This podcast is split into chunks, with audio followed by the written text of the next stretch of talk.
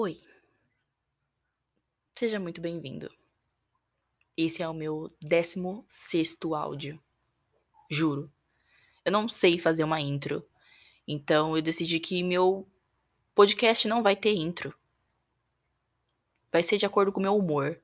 Eu já perdi a paciência gravando e regravando essa porra. E eu decidi que não vai ter intro. É isso. Tá bom? Enfim, a ideia do Falar Pod surgiu do nada. É... E o tema, né, que eu vou falar tem a ver com isso. Se expressar. Essa é uma das minhas principais características e é uma das coisas que eu mais priorizo. É engraçado falar isso porque a maioria das pessoas que estão à minha volta, seja da minha família ou os meus amigos, são pessoas introspectivas, pessoas tímidas que não têm facilidade em se expressar. Talvez seja a minha penitência.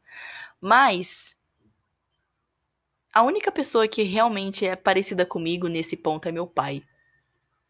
Só. E, enfim, vou explicar para vocês o porquê que eu decidi fazer isso. Por que eu decidi fazer um podcast. Bom, eu já passei por diversos problemas, assim como você que tá ouvindo isso deve ter milhares de problemas. E hoje, quando se tem um problema, o que, que a sociedade fala para você fazer? Terapia. Foi o que eu procurei, fui fazer terapia. Fui atrás de um psicólogo e falei tudo para ele, contei minha vida, chorei. Nossa. Em nenhum momento ele esboçou uma reação diferente, ele me fez alguma pergunta relevante ou me interrompeu para, sei lá, dar um, um conselho, nada, gente, juro. E eu sabia que aquilo era uma metodologia dele, é um trabalho dele, ele não pode, né, interromper enquanto o paciente está falando, mas aquilo me deixou muito agoniada, sabe?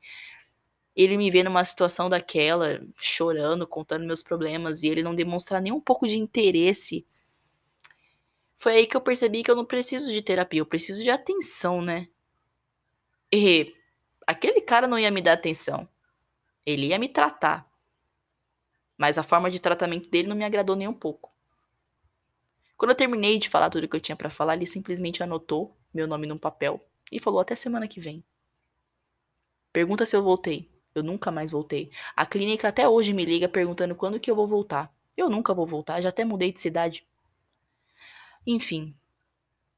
Foi aí que eu entendi que eu tinha que buscar outros métodos para me expressar de uma forma correta, saudável e que não oportunasse as pessoas que estão à minha volta. Porque, como eu disse, são pessoas introspectivas, pessoas mais quietas, que nem sempre vai ter a palavra certa para te confortar, para te aconselhar.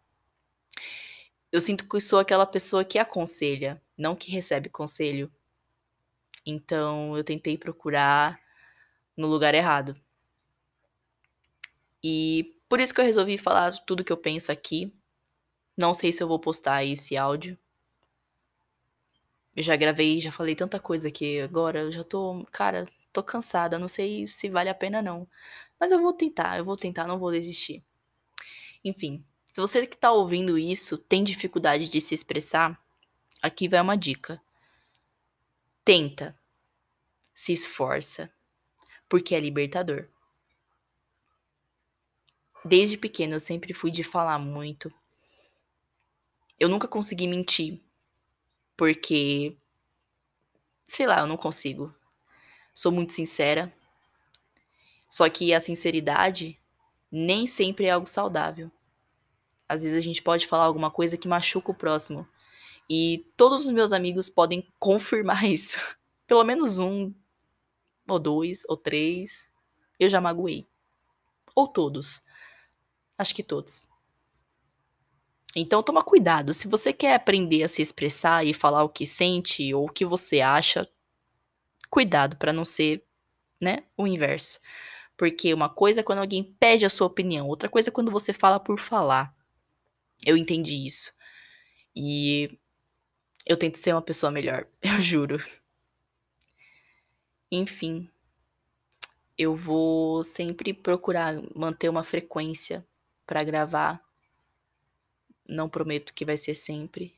Até porque eu não sei nem se eu vou postar isso, como eu disse.